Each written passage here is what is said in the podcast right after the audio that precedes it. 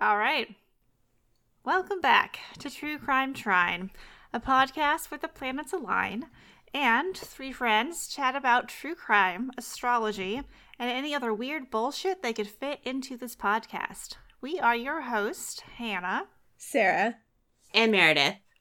and I've been gone for two weeks and I have no idea what episode this is. We are on episode 55. 55. I wish I had like one of those little, not kazoo things. What are the party? The like ham horn? No, they're like the little roll up things Oh, where you like blow on them and they Oh, go, yeah. I don't know what those are called, but yeah, A party kazoo, party, I don't know. Noisemaker. I prefer the ham horn, but I don't have the app, so we'll just have to keep going. okay. Yeah, so this is episode 55, and it is also our happy first birthday. Oh. Wow, Yay. 420. I'll remember this anniversary. Well, the episode airs on 5 2, and technically our Oh, birthday yeah. is on May 3rd. Okay, yeah. Happy You're right. birthday! Yay! Yeah. Yay!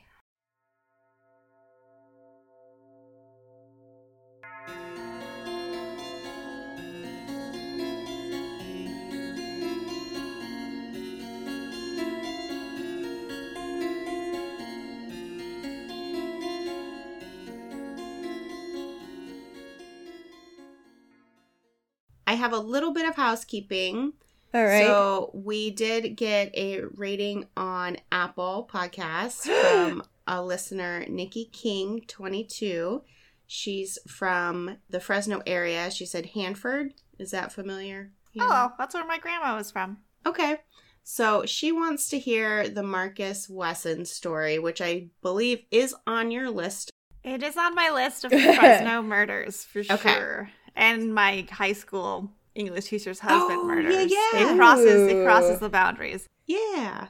Yeah, I should do that really soon. Then it's gross. Just as a heads up, but uh, I was planning to do it anyway, so maybe um, probably not this next time. I'm still got nothing in me, but maybe one of my next three episodes I'll do it. Okay. All right. But thank you, Nikki, for listening. We appreciate Oh, appreciate yeah. it. And for giving a review, a Yeah. rating, and a review. Double wham. So, yeah, and then we got a message from the lovely librarian. Aw. She sent us a news article. So, the week before last, in episode 53, Sarah told us about the happy face killer, Keith Jesperson. Uh huh. And one of his unidentified victims has finally been identified. Yeah. like recently, recently? like just recently within Oh like, my the God. last two weeks. Oh my god, that's so exciting. And so, according to the article that the librarian sent over, California detectives have identified an Oregon woman as one of the victims of the Happy Face Killer. It's been almost 29 years, I think, since her body was found. Yeah. And so the Santa Clara County Sheriff's Office announced that Patricia Skiple was the person who was found dead on the side of the road in unincorporated Gilroy, California. oh my gosh. I was okay, that's amazing. Mm-hmm. Wow. And she was identified last week with the help of the DNA Doe Project.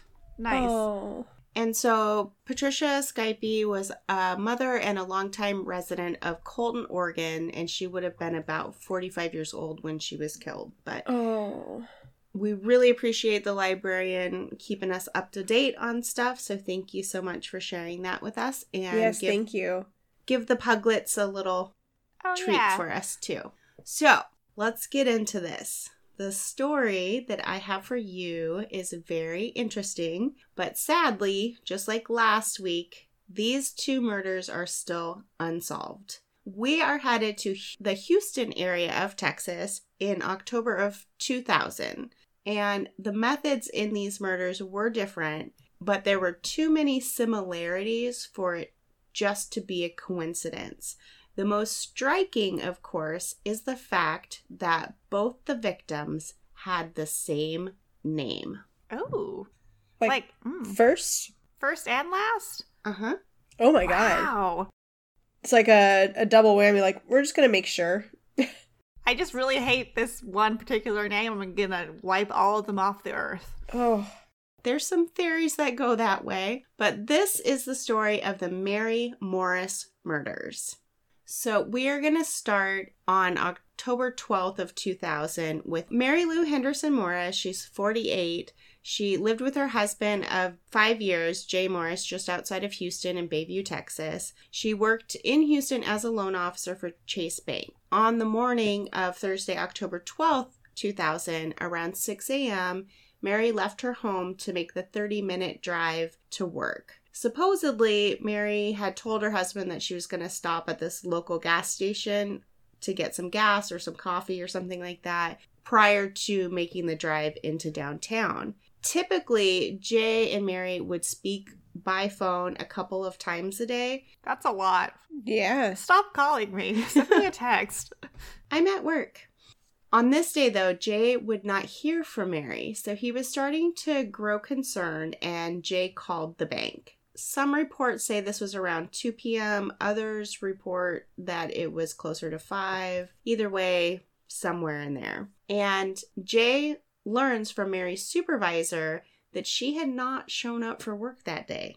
Hmm. Yikes. This was very unlike Mary, as she was a very reliable person. If she was not going to go into work, she would have called. She would have told them she was out sick or whatever. So now Jay is extremely worried because Mary had left the house at 6 a.m. So she had not been seen in like 8 to 12 hours here. Oh, wow. Yeah. And he contacted Mary's daughter, Marilyn Blaylock, and she's an adult child, or none. How do you say that? She's an adult child. Yes. She's an adult child. Aren't we all? I know, right? I feel more childish than adult most of the time. so Marilyn was was a grown up, but you know she's still Mary's daughter. But so he contacted Marilyn, and then he also contacted the police. So we're gonna backtrack a few hours. At approximately 10:20 a.m., someone called the local fire department to report what they believed to be a debris burn in a secluded area oh. that happened to be about three miles east of the Morris's home. Mm. Interestingly, the fire department did not investigate, and I'm not sure why. Great job, guys. I'm not sure what kind of protocols that they have, but I know for us, like, you know, we send people out to do smoke checks, Especially now in 2022 and everything's burning to the ground. burning to the ground. But Texas Yeah. sounds like it was always burning to the ground. Could be.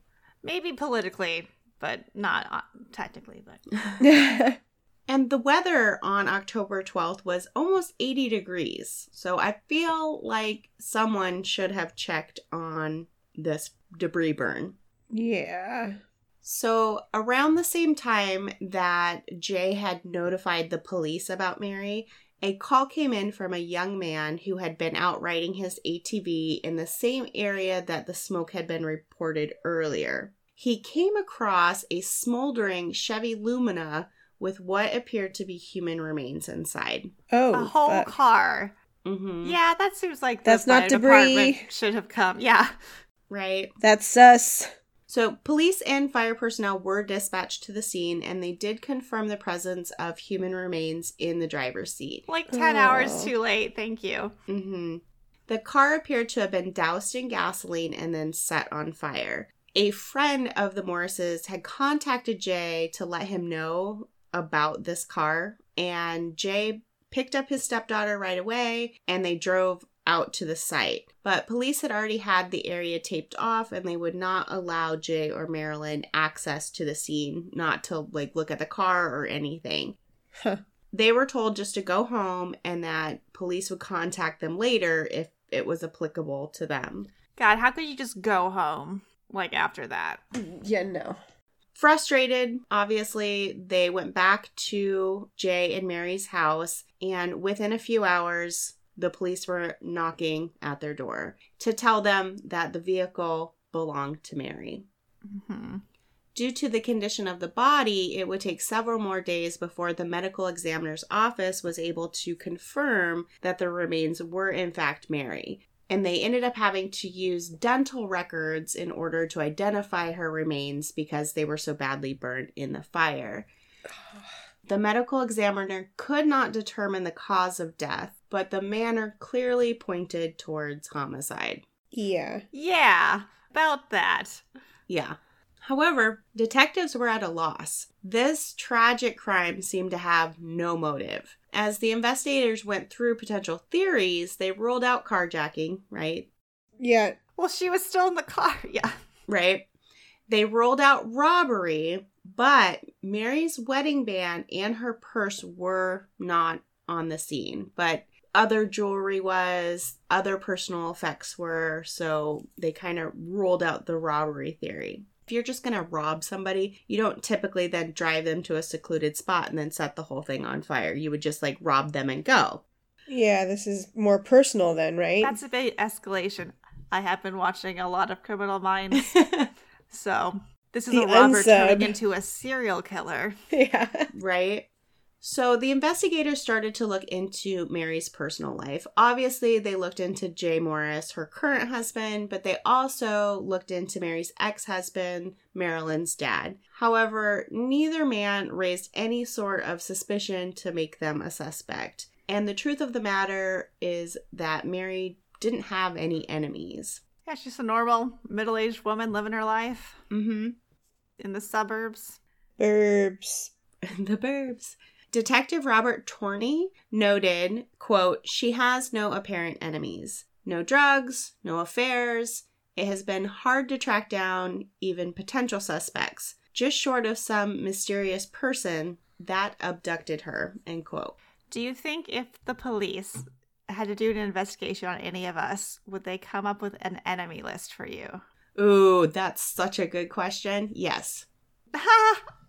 I'm sure there's someone out there that hates me. I don't know if they'd hate me enough to kill me, but I've rubbed some people the wrong way, but you know, I am a Gemini. Some of my students get really wrapped up on their grades. I could see them setting me on fire. Oh no. Whoa. That's terrifying. No, they're just like such assholes, and they would, Yeah, that's true. you ruined my chance to get into med school, or It's like, well, like maybe that. you shouldn't have been a doctor if you got an F in this easy ass class. Yeah, maybe Yeah. you should have been a dumbass, and that's why I would be set on fire because I, I just antagonize them.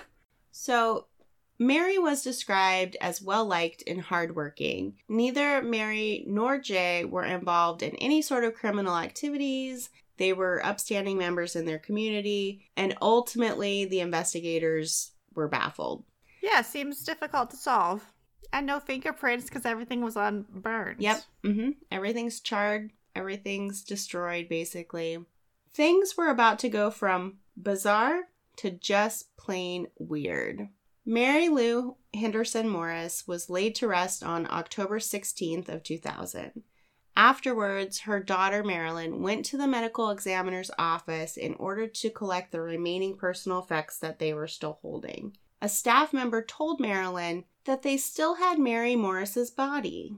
Excuse What? me? What? Mhm. Yeah. Excuse me? Yeah. Who's in the grave then, sir? According to Marilyn, quote, I was freaking out. I was thinking we just had the funeral. I saw the remains and I was looking at something that wasn't even my mother. End quote. I'm also freaking out, Marilyn. Wow. What the fuck? Can you imagine the absolute utter shock of this? No, that's traumatic. Was it closed casket? Probably. Well, she was burnt to like a crisp. So was there anything in the coffin at all? I don't know if she was cremated or if she was buried. Well, her body was at the ME, so neither. Or it's the other one. So the remains and and this is I think the most horrible part for me is that they actually took her back so she's looking at this additional set of remains. God damn. And they're not her mom. They're just another set of burnt female remains. Jesus. Not necessarily burnt. Okay. Oh, so recognizable, and she's like, nope, that's not her. Uh-huh. But still she has to like look at somebody else's body. It, Oh. it just right, looking at one body would be But then at least she got Terrifying like the the confirmation, like, okay, cool. Then the one that we did just bury was my mom. Exactly. But yeah. somewhere the paperwork has got it very messed up. Yeah. So the remains that Marilyn was looking at turned out to be those of Mary McGinnis Morris. Whoa. Okay, I see why the paperwork got confused. Yeah. Mm-hmm. Mary McGinnis Morris was 39, and just four days after the tragic death of Mary Lou Henderson Morris, on Sunday, October 16th of 2000, Mary McGinnis Morris would suffer a similarly tragic fate. Hmm. So Mary McGinnis was 39, so she's nine years younger than Mary Lou. And some articles say that the two women bore a, striking resemblance to each other. I will respectfully disagree with this. I think that they had short brown hair or like a shorter styled brown hair, but I wouldn't mistake one for the other. Okay. I think their features were were pretty different from each other. But a lot of the articles will say that they were very similar looking and I just I don't think so. You disagree. We'll post the picture and then you can decide for yourself. But Mary McGinnis also lived just outside of Houston. She had been married to her husband Mike for 17 years and they had a I think it was like preteen teenage daughter. They never really gave her actual age, but she is a minor. Mm-hmm. Mary was described by her sister Stephanie Lore as, quote, Mary was an angel. She was joyful, always happy, making people laugh. Not enough words to describe her. I mean, she was just really loved by everyone, end quote. Hmm. Time out. The thing we should have done for our birthday is written all of our obituaries. and so, and I don't think it, any one of ours would say that we're a joyous person loved by any everyone. What? I'm not. Not everyone. Definitely not everyone. Fine. Acquired taste. I think my obituary would be similar to my profile statement on our website. Your obituary. Ooh, I like that. I just every time I hear like, oh, the the victim was so nice, and they probably were. But I'm just like, not everyone is nice. no. It's okay for that to be, yeah. It's okay to be have some edges, be a little sharp. I don't know. I'll think about mine now. We'll do a special episode. It'll be great. Sounds good. So, Mary McGinnis worked as a nurse practitioner and was a charge nurse for several clinics. Mary was dedicated, she was hardworking, she excelled at her job, and she had great relationships with her staff, with the exception of one nurse, but we're going to talk about that next. It was not uncommon for Mary to work like 14 hour shifts or fill in on the weekends or night shifts for another staff member. She was always willing to pitch in and always willing to help out with whatever anyone needed. I am the Nice. opposite of Mary right now because uh, nine to five and don't bother me on the weekends. right. The only person that Mary had issues with in her professional life was another nurse named Dwayne Young. And Dwayne was one of the newer members on Mary's staff. Mary found him to be quite unsettling. Dun dun dun. Just the characteristic you want in a nurse. Unsettling. Unsettling. Right. Dwayne, you're scaring the patients. We're gonna put you on night shift. Can't be a little bit so. Dwayne did not fit in with any of the other staff either. So it wasn't just Mary, it was just him, basically. It was a Dwayne thing. Mm-hmm. Mary confided in her friend Lori Jamel that she was actually afraid of Dwayne. Mary had filed several complaints against Dwayne, and one evening she had stopped by the office real quick and she walks in and her desk is like in disarray. Like pictures are Ooh. turned over, like it's just like messed up. And then there was a note on her calendar that said, Death to her Ew. No. in Dwayne's handwriting. Bro. Did he put it on the date that she died? No. It was just like written over like on the side of her calendar. Naturally, Mary filed another complaint with HR. Mary was frightened.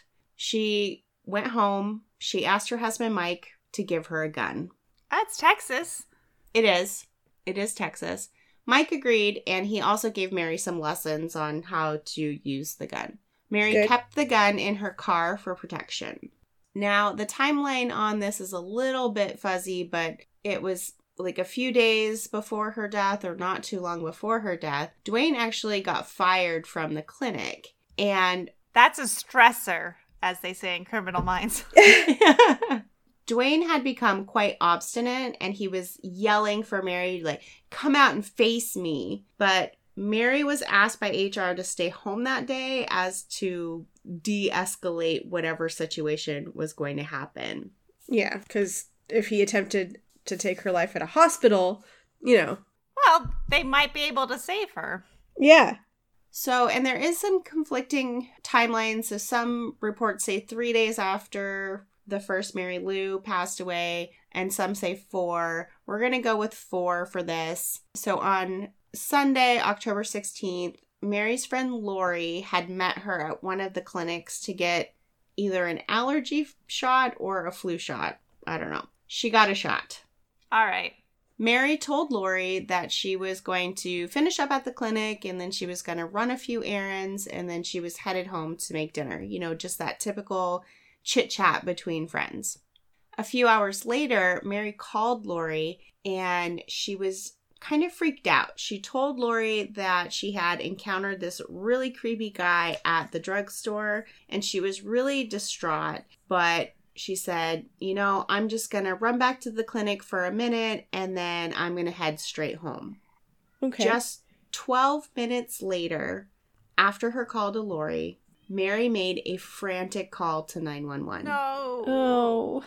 Detective Wayne Coleman of the Harris County Sheriff's Department indicated that the contents of this 911 call will never be disclosed. Whoa. Thank God, because I fucking I can't do 911 calls. I don't want to hear it. They're bad, yeah.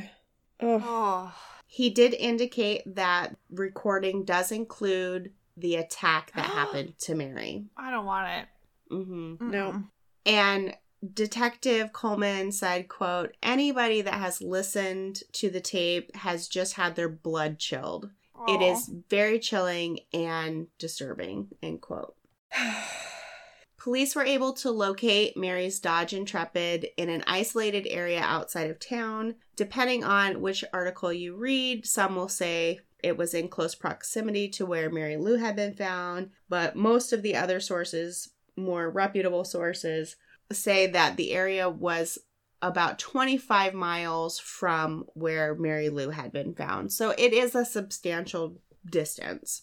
Mary's body was found inside her car. She had been viciously beaten and then shot in the head. It did appear that the killer had tried to stage the scene to make Mary's death look almost like a suicide. However, the police observed scratches on her body. Some of her clothing was ripped in the apparent struggle with her killer. The gun that Mike had given to Mary was later identified as the murder weapon. No. Oh God. I hate it. I know. So like I mean he would have found a different way to He murder her. It killed just might have been but- it would have been slower maybe even, but It's just insult to injury yeah, that it's like your own gun. in Texas. Yeah. He probably the guy probably had a gun. Mhm. I don't know. It's Texas. Mary's wedding ring was also missing. oh. Hmm. Though detectives would later learn that her daughter was in possession of her wedding ring. And Oh. Mike would explain that Mary had lost the ring in the house earlier. It didn't say like earlier that day or earlier the week, but that their daughter had found it. So I'm not sure how old their daughter was exactly at this time, but my little key thief Would never give your ring back. has also been known to hide my wedding ring. Uh, I take it off at night before I go to sleep, and more than once it has disappeared from its proper place, only to be found in her little mitts. she has very sticky fingers. She does. sticky sticky. I'm gonna have to keep an extra close eye on her. Oh, I, yeah. I'm pretty sure that her alter ego is the crab from Moana, if you've seen that. Oh. He liked shiny stuff. She could just be a crow. Oh yeah, yeah, yeah. oh, I've I've read so many interesting articles about crows too. But in our house, I've taught my daughter never be mean to a crow. If you see Oh. a crow, Oh, you, yeah. you just say, Hi, crow. Because they will remember you and they'll tell all their friends about you. hmm So they can remember, I think it's 25 or 30 faces. Yeah, and they're smart. They communicate. Yes, be nice to crows. Yes. Did I tell you the time that I saw a crow using the crosswalk? Oh, really? Like it actually waited for the light and then it was like walking across the stripes. Yeah, it was so cute. Oh my God, that's amazing. they're so smart. He's It's like, like, why I don't know you how just to fly?" do this. Yeah. I know. Why don't you just fly? Is the good question though. Maybe he had a big lunch. Yeah. He's like, I'm just going to be like people. It's like, hey, look, Gary, I'm a human. I love that. Okay, so unlike Mary Lou's case, the police believe that they had two viable suspects. Number one was Dwayne. There is almost no information about the investigation that went into Dwayne, but it was stated in one article that police had some type of evidence linking him to the crime so that he remains a suspect, though he's never been charged in this case. Oh. The other option was Mary's husband, Mike. And the focus seemed to be on Mike. The husband did it. Yeah. Police had learned that the couple were having some marital issues after an alleged affair between Mary and one of their family friends. Mike told in an Unsolved Mysteries interview that he had confronted both Mary and this friend, and they both said that there was nothing going on. And Mike said that he believed them. As for another motive, the police found out that Mary had a $700,000 life insurance policy in which Mike was the sole beneficiary. Oh. Hmm. But here's the thing though. So if you're married, You have to have one. well, your spouse is generally going to be your beneficiary. It's not like Yeah. you're going to be like, I'm going to get this huge life insurance policy. I'm going to give it to Joe up the block. Right. You don't have to have one, but like they had. A, a How recently, least, though, was it taken? Not recently. Oh, so it had. Okay, all right. It seemed like a large amount to the police, I guess, that 700,000. It does seem large. But I mean, she's a healthcare worker. I mean, the, like, Mhm. yeah, I feel like that's. If she's bringing home a decent amount of money each month, it seems reasonable that they would want that kind of security.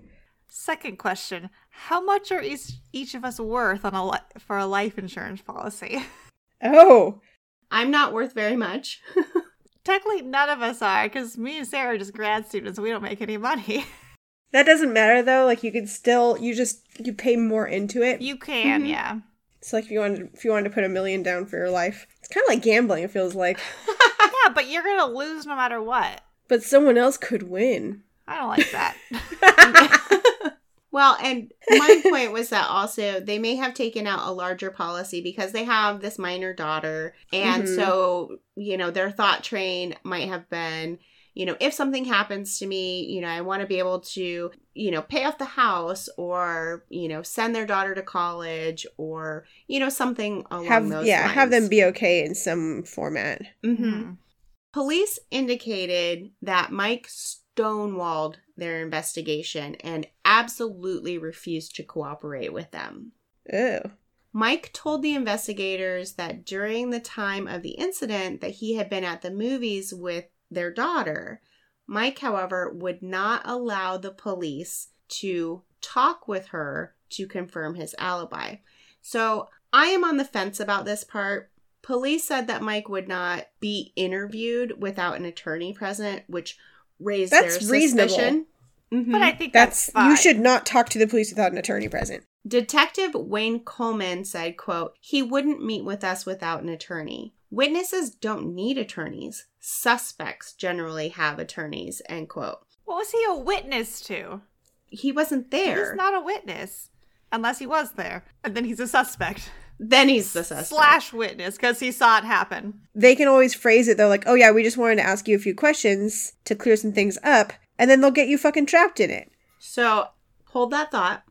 I'm going to respectfully disagree with Detective Coleman. There are so many cases about coerced confessions and Mm, violations of the Fifth Amendment rights. And if you're not knowledgeable about the law, I believe that it is important for you to have an attorney present to make sure that your rights are being respected.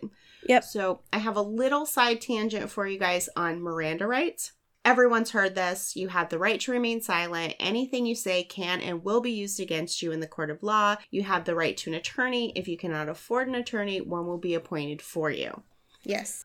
Miranda rights were created in 1966 based on the result of the U.S. Supreme Court ruling in Miranda versus Arizona. So the Miranda warning is intended to protect the sus- they say suspects, but the person's Fifth Amendment rights of self incrimination. Hence, the right to remain silent, or if you're in court, I plead the Fifth.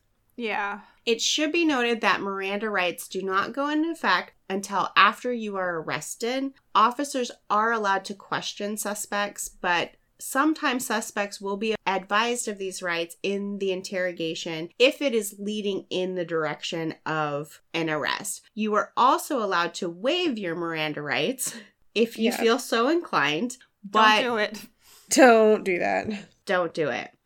Officers are also required during an interrogation to tell you that questioning is voluntary and that you are free to leave at any time. Yeah, they can't hold you. Not a lot of people know this, and they don't always say it. I thought they could hold you for a certain amount of time before an arrest is made. There's different situations where they can, but like they may have like 24 hours to hold you or or something like that. It's not a really long extended no, it's period not of like time. months. But again, if you have your attorney with you, your attorney will know these rights. Mm-hmm. If a Miranda warning is not issued, any information or statements that are provided may not be admissible in court. However, spontaneous or voluntary, i.e., the waived Miranda rights, are admissible. Okay, as long as they've been told. Right. Prosecutors can also attempt to use your silence against you. And I found this pretty interesting, but it is recommended for you to inform the officer that you will not answer any questions without your attorney present versus sitting there silent. Yep. Oh, So like just sitting there and not talking to them hmm is not enough. You actually have to say like I'm not going to talk to you until my lawyer is present. It's recommended, And then when you say the L word, they're like, "All right, cool. We can't talk to this person anymore. right? We have to bring in this person who's going to be the go-between for them." Legally. Yeah. who's probably gonna not let us talk to them. Yeah. Who's like, "Shut up! Don't say anything. We're going home." So hopefully, none of us or our listeners will find themselves in need of this particular information. But that was a hot tip. But there you go. During an interview with Unsolved Mysteries, Mike said that he heeded the advice of some of his friends who told him, bring an attorney with you. Not because he had anything to hide, but because it would be helpful for him to have somebody present who was familiar with police procedures. Fair That's enough. fair for sure. yeah. And he's the husband, so obviously he's gonna be looked at first and whatnot. Yeah. Mm-hmm. I will say if he was involved with this, it's really gross that he used his daughter as an alibi. I mean, wouldn't there have also been like a ticket stub and like I don't know someone who sold him the ticket and stuff that might be able to verify I mean, for the movies? throw it away, pay in cash. Right, but if he doesn't know like what time the matinee or whatever, like you know what I mean? I mean, yeah, there's questions to ask. Yeah. But also, he's protecting his daughter, and I get that, right? Yeah. I don't want Yeah. Police being like, your daddy lied to you, right? Ugh, yeah. Yes. If he's not involved, it's fine. I'm just saying if he actually somehow was, it's gross. Yeah. I agree. Now, detectives became doubly suspicious when Mike refused to take a polygraph test. Never take a polygraph test. We all should know by now that polygraphs are not 100% accurate. They are only a means to assess heart rate, blood pressure, respiration, and skin conductivity. And they're not Yeah. admissible in court anymore anywhere. No, I don't they think. can't. They can't help you. They can only hurt you. Yeah. Right. Don't do it.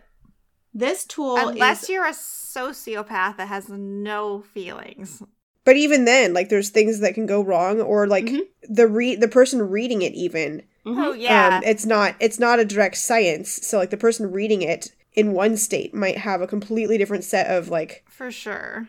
Mhm. standards that another person might not carry. Yeah. How else to say that?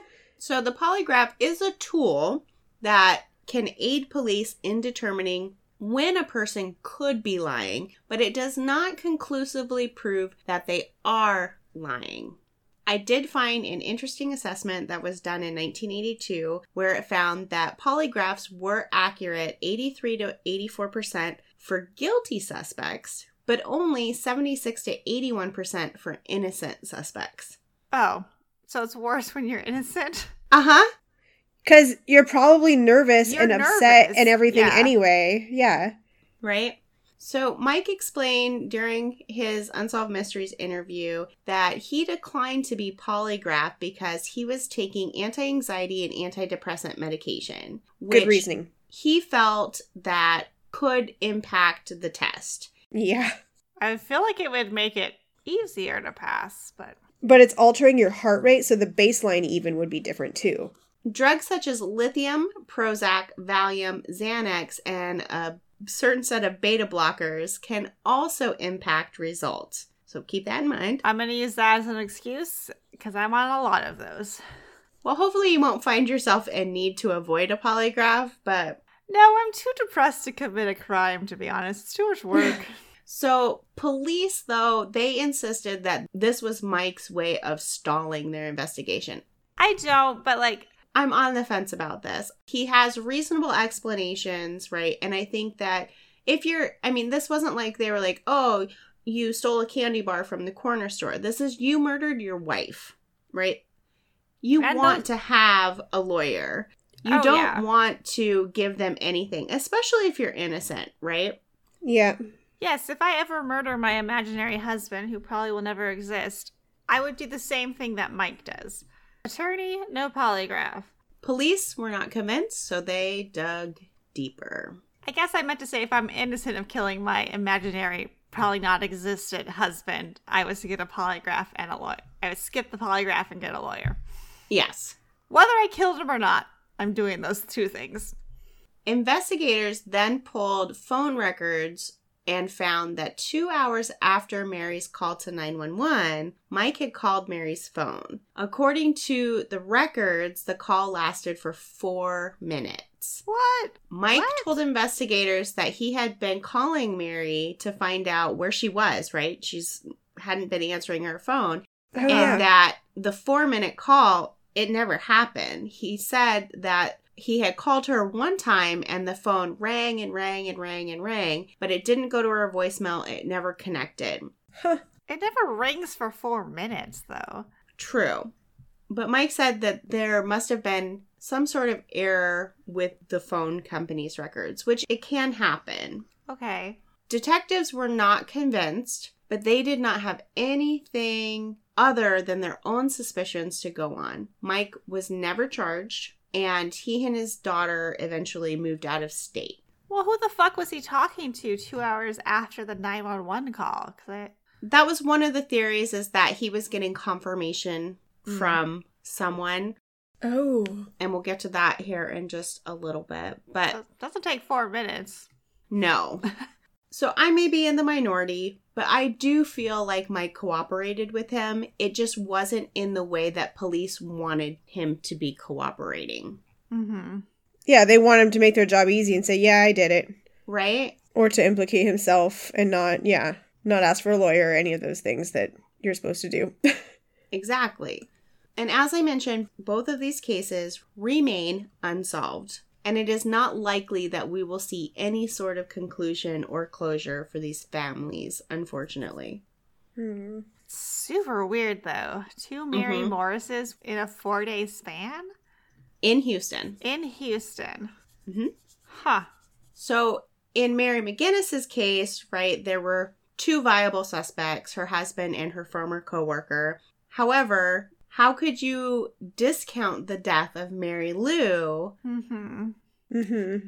What are the odds that two middle-aged women with brown hair that are named Mary Morris would be murdered in their cars in the greater Houston area That's bonkers. Yeah. within a few days of each other?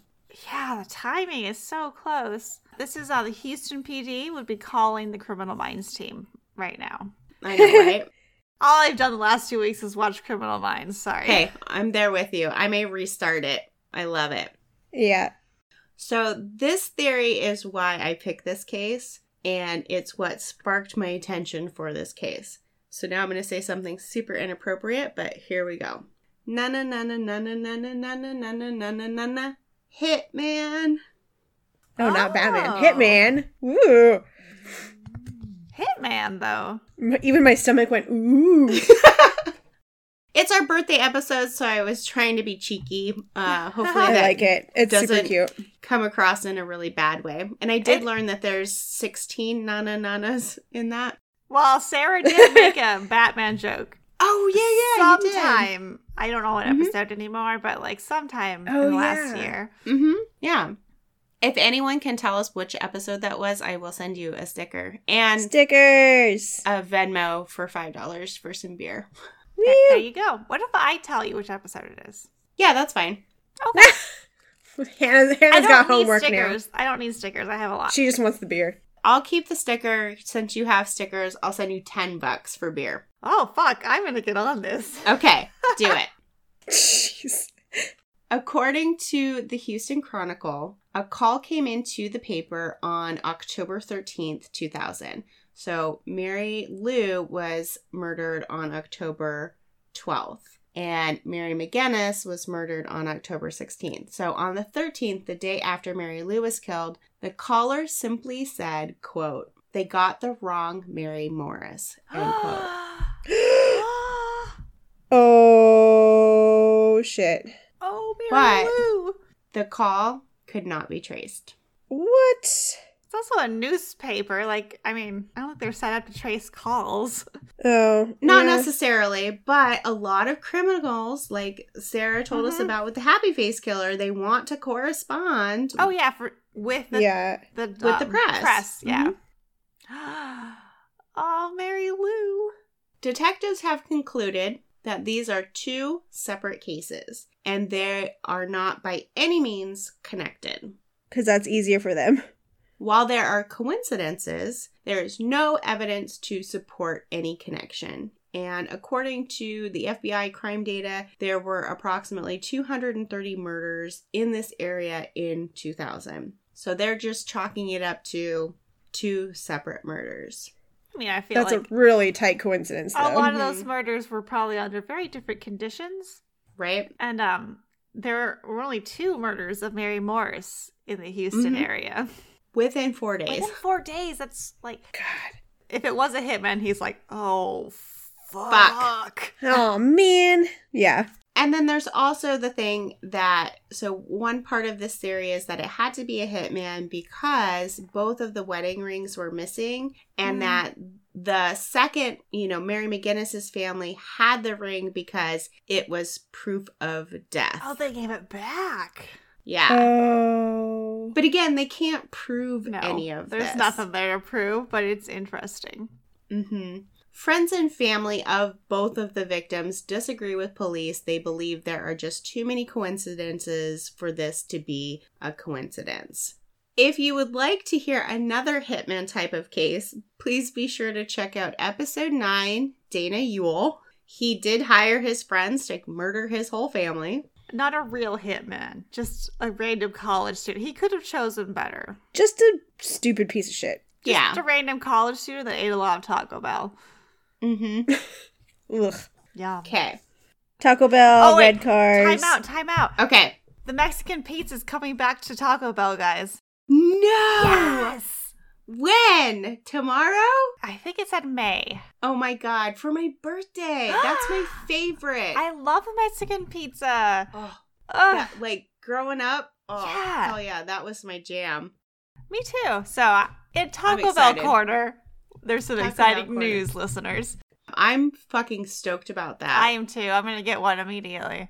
I have given you a hit gone wrong, but because it's our birthday, I wanted to end on a more positive note. A hit gone right? Hit yeah. I am going to tell you a condensed version of a hit gone right question mark. Okay. Huh? So, this is the story of Noella Rukundo. Noella emigrated as a refugee from Burundi to Australia in 2004. She was the mother of five children at Wow. the time. She met a man named Balenga Kalala who worked as a forklift driver, and he was also a refugee that had emigrated from the Republic of Congo in 2004. In his case, though, he was fleeing from a rebel army that had killed his wife and child. Mhm. Oh. The pair met at a resettlement agency when their social worker had asked Kalala to interpret for Noella because she spoke Swahili and he spoke English. The pair would soon begin a relationship, move in together just outside of Melbourne, and they got married and they had three children. An eight child household? I know, Wow.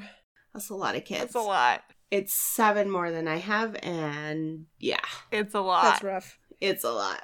So they were married for a while. Kalala suspected that Noella was cheating on him. He was angered just at the sheer possibility of this. Though it wasn't true, which is Hmm. similar to Sig from episode 15, Tin Can Holler. Mm-hmm. But Kalala went a different route. He paid $7,000 to a group of men to murder Noella while she was in Burundi attending her stepmother's funeral. Jesus Oh Christ. God. Not enough grief for the family? In January of 2015, Noella returned to Burundi for her stepmother's funeral. She would be spending several weeks with her family and friends, and then on February 17th of 2015, after her stepmother's funeral service, Noella returned to her hotel room. So she's exhausted emotionally and physically. Oh yeah. She calls her husband and he says, "You know, you should just take a walk, get some air." Ugh. All right. Thanks, husband. It was a little after 8 p.m., but Noella decided to take his advice and just go for a little walk. The fresh air might do her some good. Going Aw. going to bed would work better. Taking a nap, Mhm. that'd work better. Yeah. Having a drink. hmm That's my my response to all bad things is just to go to bed. Napping is good, Hit restart for the day and wake Mhm. up the next day and try yeah, again. yeah. right? Noella walked out of her hotel room and out into the cool air of the night when a man approached her and he was holding a gun. No. The man said, quote, Don't scream. If you start screaming, I will shoot you. They're going to catch me, but you, you will already be dead. End quote. Ew. hmm The man ushered her to a waiting car where there were two other men inside. One of the other men was also holding a gun. They blindfolded Noella with a scarf and then they traveled for about 30 minutes to this rural warehouse. Noella was brought inside and she was tied to a chair. One of the men told Noella that her husband, Kalala, had arranged her death, but she did not believe him. Believe him, honey. To prove it to her, he called Kalala and put the phone on speaker so Noella could hear his voice. Honestly, this seems unnecessary. You don't have to crush my heart and then kill me. I think they're like trying to get on her side, Hmm, keep that in mind. earn her trust or something. I don't know. The man confirmed to Kalala that they had taken Noella, and in fact they had, right? They had kidnapped Yep. her. And Kalala replied, quote, kill her, end quote. Fucking hell, sir. You guys have three well, he did. Did he children know he was on speakerphone? No, No. he didn't. But they have three children together. Yeah. Noella fainted at Oh. the sound of Kalala's voice. Like she just oh. straight Oh. passed out. The men continued speaking to Kalala and they told him that if he actually wanted this job done, that he would need to pay an additional $3,400. So now we're over 10 grand. I know, because, like, seven grand for a group is not that much. Mm-hmm. When Noella came to, she was still in shock, clearly. She's like, how am I still alive? Ugh. right? She's thinking, how could her husband do this? She was the mother of his three children. God. So Noella waited for her inevitable death. But this would not be her fate. Whew. One of the men explained to Noella that he knew her brother, right? She's in her oh, homeland of Burundi. And so he knows her brother, he knows her family, Aw. and that they were not the type of men that kill women or children. Wow. They would scare the shit out of them. So they would be setting Noella free, but they would not do so until all of the money had been paid. Oh. So they're extorting They're Kalala making for the money. Ah. Mhm. On February 19th of 2005, after all of the funds had been paid, Noella was set free on the side of the road. The men had given her an envelope. Inside the envelope were recordings of their conversations with Kalala detailing the plans of her murder Wow. and two receipts from Western Union showing that Kalala had paid the fee. And the additional fee. hmm Ooh. Jeez. They told Noella that she had 80 hours to leave Burundi. And they said, quote, Your husband is serious. Maybe we can spare your life, but other people, they are not going to do the same thing. End quote. Mm. I mean, good guy hitmen, but Uh, not, yeah. not really because They've got morals. No women and children. kill men. Well, they're extorting money, right? They're Yeah. they're making a living, if you will. Yeah, I as guess. terrible as that I sounds. guess so. Wow. back home in Melbourne, Kalala, thinking, right, that his wife has been murdered, told his friends and family that Noella had been killed in this very tragic car accident. So he begins to make her funeral arrangements. Meanwhile, Noella, who's still in Burundi, she had to contact the Kenyan and the Belgian embassies to help her get back to Australia. Because, I mean, this is just fucked. The whole thing is fucked. And then Noella reached out to the pastor of her local church. She tells him the story and she asks for his help, and he agrees. Ooh. On February 22nd of 2015, Noella arrived at the home she shared with her husband Kalala. She sat in the car and she watched as Kalala was saying goodbye to guests who had been in their home to give condolences to the grieving family. Oh. Jesus. Her kids. Oh my god. Her Kids are right? so confused. Noella gets out of the car and she approaches Kalala. He cried, quote, Is it my eyes? Is it a ghost? End quote. Right. Definitely a ghost. Kalala reached out to touch Noella and she said, quote, Surprise, I'm still alive, end quote. Bitch. Yeah, bitch. I would have said something completely different and he probably would have would have got kicked in the nutsack, but But yeah, Yeah. Also fitting. Right. deserved.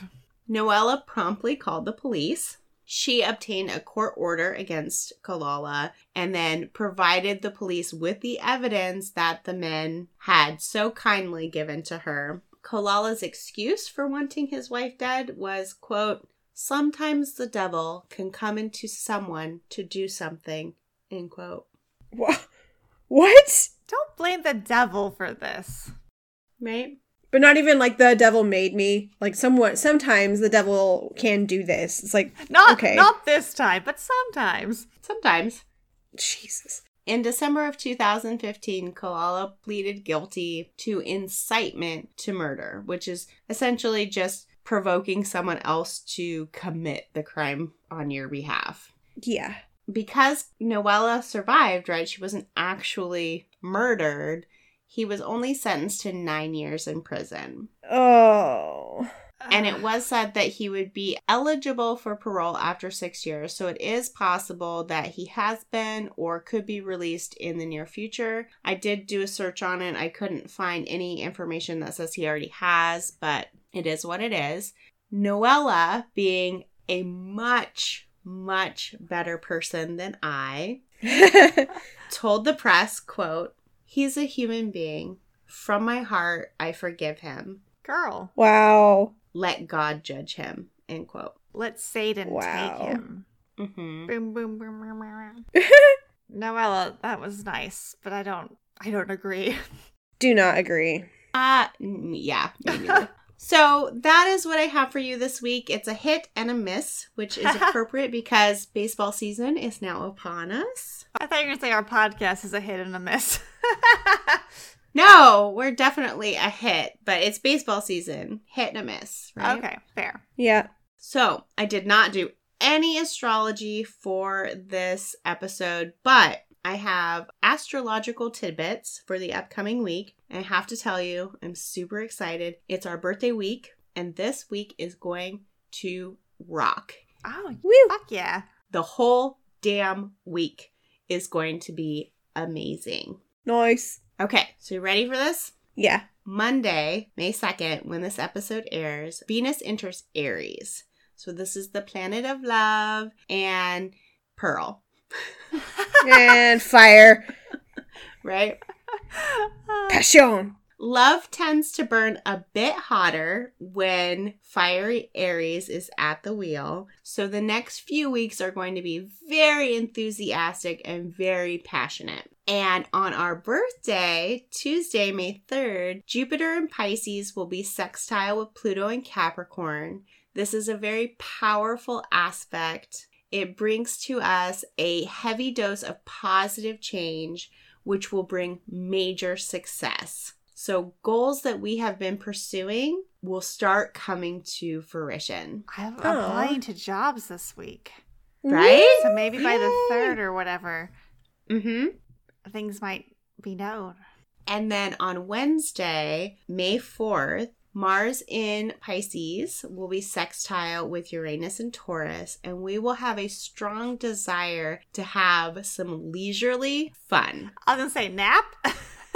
Leisurely fun. So, a nap. May the 4th be with you, friends. It's gonna be a fun day. Aw. And then on Cinco de Mayo, Keela. And I wonder if the Mexican pizza is coming back on the 5th on Cinco de Mayo. That would be amazing. Oh, wow. On Cinco de Mayo, Thursday, May 5th, the Sun in Taurus will be conjunct with Uranus in Taurus. And this aspect only happens once a year. And this day brings us positive changes and gives us a much needed break. This sounds like a great week.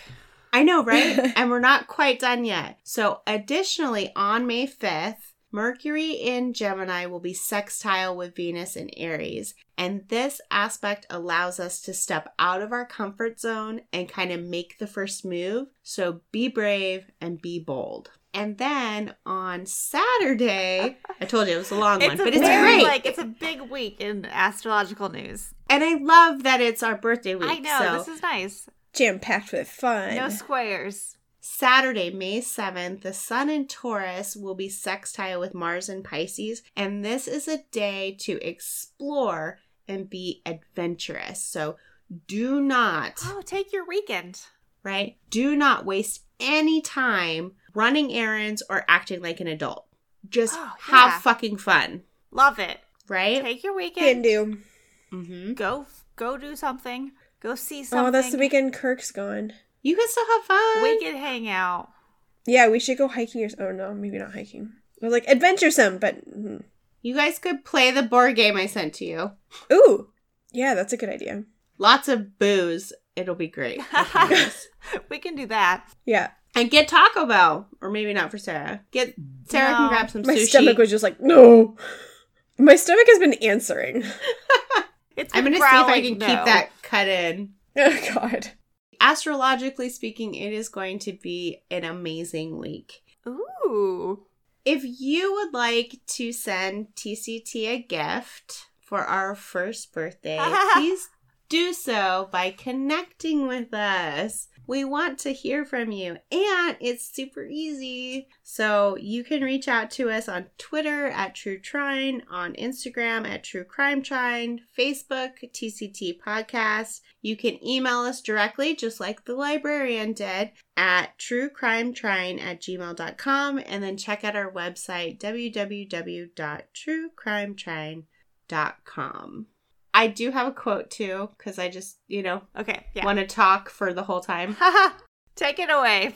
In honor of our birthday, My quote this week is from John Lennon, and it is Count your age by your friends, not your years, and Aw. count your life by your smiles and not your tears. Oh, that's super sweet. Right? And not snarky, which is Yeah, cool. that's nice for us.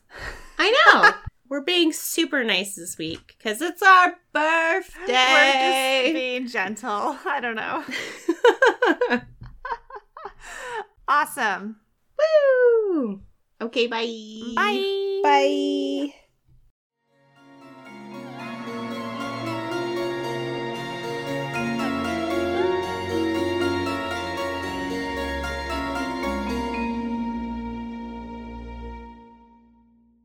Music for our podcast was handcrafted by the talented and creative minds of Mike Warren and Pete Ortega. Our artwork was imagined and skillfully designed by the lovely Sarah Guest. As for production, well, they call me post production. Show notes are available upon request. Just email truecrimetrine at gmail.com.